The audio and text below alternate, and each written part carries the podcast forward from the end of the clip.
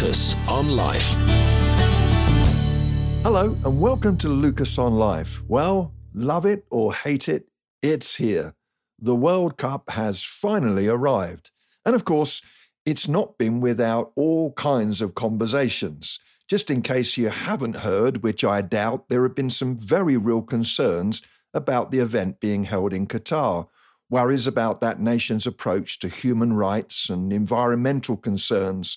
This week, a row broke out about David Beckham, who has enjoyed lengthy status as that lovable and impossibly handsome cheeky chappie.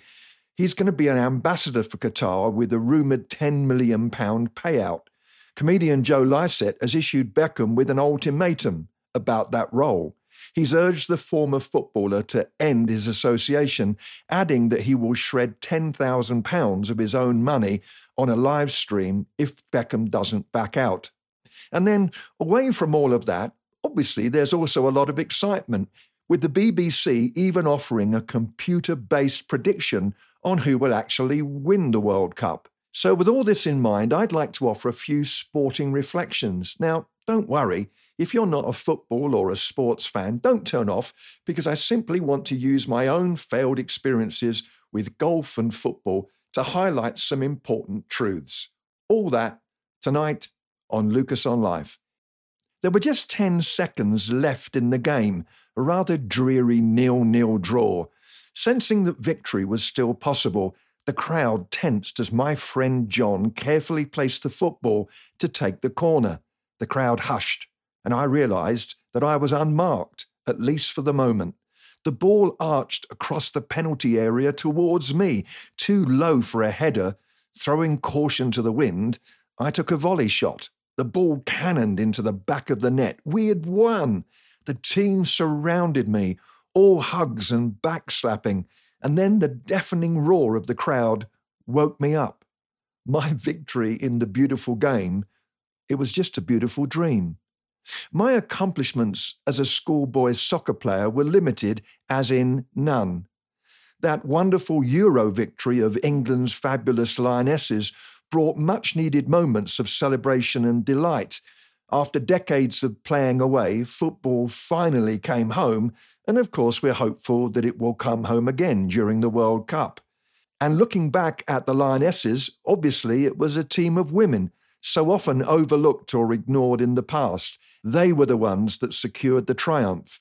But that epic match also stirred a niggle of pain in me as I recalled my own lackluster sporting career. I was rubbish at cricket because when people throw hard objects at me at speed, I scream and run away. Abandoning the wicket mid bowl is not a good tactic. And I'm rubbish at golf. More about that later in the show. But just hitting the ball in any direction is an accomplishment. I don't have a swing, I have a spasm. And in one especially embarrassing school football match, I was assigned the defensive position of right back. Within minutes of the game starting, I was up at the front trying to play like a centre forward. The games teacher actually halted the match to remonstrate with me with an expletive riddled tirade. Crimson faced, my teammates sniggering, I shuffled back to where I belonged. But the most excruciating time for me in terms of sports at school was when the teams were being picked. Two irritatingly athletic captains survey the lineup of available players, all of whom are quite desperate to be selected early in the awful process.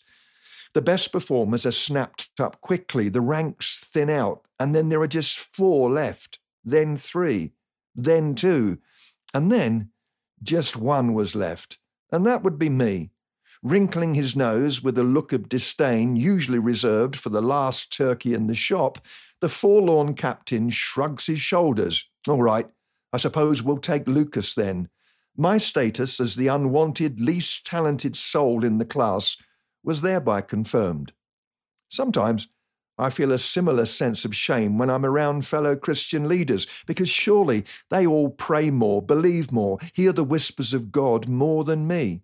When they talk about their excitement about being with Jesus forever, I worry about the fact that unless he returns in my lifetime, I will have to die first in order to make that meeting. And then how will it be when I finally see him face to face. When I approach him, will his face break into a smile, his arms wide open in welcome? Great to see you, he cries. I run towards him, and suddenly his face falls. Sorry, he says. I was talking to the person behind you. Perhaps you feel the same way sometimes, but we need not fear because our Jesus is the master of inclusion. He lunched with people like taxman Zacchaeus, a social pariah who'd been red carded, a lackey to his Roman paymasters. And then there was loudmouth Peter and doubt plagued Thomas. They were chosen too. On the Jesus team, the weak, the weary, the losers are invited by grace. We're not sent off, but sent out with a coach who doesn't just offer us winning tactics, but promises to apprentice us, shape us, empower us. With him, we win because he already has. Today, let's know this in Christ, we are wanted. And it's all because of the cross and the resurrection. I'm not terribly good at hobbies or sports. And it's not just that when I relax, I feel guilty. I'm rather addicted to rush and activity, so I don't settle into relaxation and play terribly easily. And also, my personality demands that when I take up some new hobby or sport, I throw myself into it with wild abandon. And then I get bored, and then I abandon the new pursuit totally. So it was with scuba diving. I loved the beauty of the crystal clear waters, the fun of avoiding the gaping jaws of moray eels, the majestic gliding of giant sea turtles. I loved it so much that I considered diving as an occupation and was thumbing through magazines pondering ads for North Sea oil rig divers, while my wife Kay looked on with a wry smile. She knew that my obsession would last just a few days, and then I'd move on to something else. And I did but I have never yet moved on to golf. Hoping that I might stay interested in that sport for longer than a month, Kay followed up my first visit to a golf course where I played with a group of Japanese golfers who spoke no English, which was a blessing, seeing as I ruined their game with my ineptitude. Kay gave me a gift of golf lessons. Sadly, the certificate still sits on my bedside cabinet, the lessons unclaimed. And it's not just that I'm rubbish at golf. And it's not just that I think it's ultimately pointless to spend all day trying to use a stick to nudge a ball into a hole, or even more tiringly, 18 consecutive holes while avoiding sandpits. Most sports involve doing rather useless things expertly and in the shortest time possible. So that's not the reason for my golf loathing. No, the roots of my disdain are to be found in my childhood. Now, my trauma is superficial. My mother didn't run off in an electric cart with a chap who was wearing check trousers. They're driving off into the sunset, limited by the 15 mile an hour capacity of the golf cart. Rather, my aversion to the sport of golf is due to a rather painful collision between me and a golf ball. While camping with my family on the side of a golf course, I must get round to asking exactly why we did that. I was walking between the tee and the green when the white cannonball struck. Now, I'm far too gentlemanly to specifically describe the area of my body that took the hit, but the arrival of our first child was greeted with great joy and relief. It was a shot below the belt, literally, ouch. And so I tend to avoid golf courses. Sometimes I've been tempted to avoid churches too, because I've taken a few more direct hits since, involved as I've been in church leadership.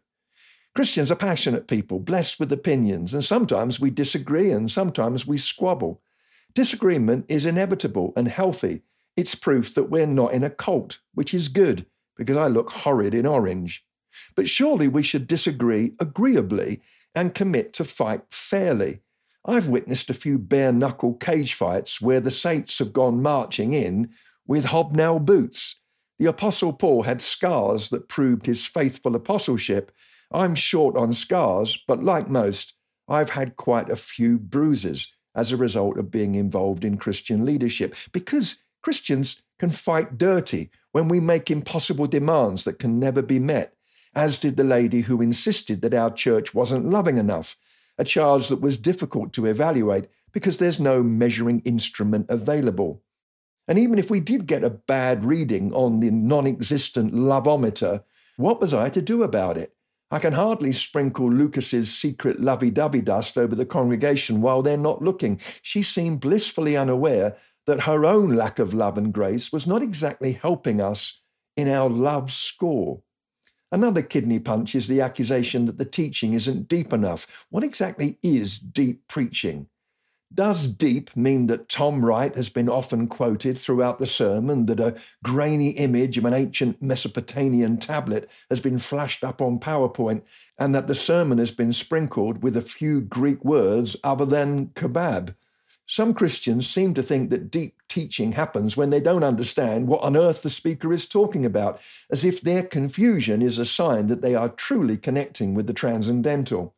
On the other hand, if a complicated idea is presented clearly, they are tempted to believe that the content is lightweight and the speaker is too. Thus, the better teacher you are, the more likely you are to be accused of not being deep because you're gifted to make the complex accessible. There's no way to win when that kind of attitude prevails. But the knockout punch is thrown when we have a disagreement in church and then we insist that God is the one who agrees with us. He's on my side, we say. He's in our corner. When we thoughtlessly lob phrases around like, God has told me, God is with me, God agrees with me, or bizarrely, God likes the music that I like, we throw firebombs that usually turn a small spat into a major war. Before, we were having a rational discussion, but now, in disagreeing with our opinion, Others are forced to imply that they don't think we've heard from God and that we may well be self deceived. Dissenters become enemies, and calm conversation is rendered impossible. Sadly, too, often leaders are the ones who resort to this kind of warfare. Feeling insecure, some leaders are too lazy to allow healthy discussion when members of their congregation ask even the most reasonable questions. Suddenly, the inquirer is tagged as being difficult, awkward, or worse still, divisive, a threat to the unity of the church. A witch burning is in the offing. This is actually cowardly behavior and so unnecessary. It would be so much easier to treat the question and the questioner with respect and perhaps even make an attempt at an answer. So, if we have to fight Let's fight nicely. And with that in mind, I'd like to suggest a new practice when the church starts to feel like a golf driving range. Sometimes we say Amen when we agree. So why not yell fore when someone drives an unfair and dangerous verbal shot? That way, everyone would know that it's time to duck or quickly climb into a pair of armor plated pants. So, tonight, as I've been sharing some of my sporting gaffes. Let's celebrate the truth that when it comes to picking his team, Jesus includes all of us. We're all broken people under construction. And then let's also remember that when we disagree, and we will, let's disagree agreeably so that kindness is not sacrificed when conflict arrives. Thanks so much for joining me. See you next week. Lucas on Life.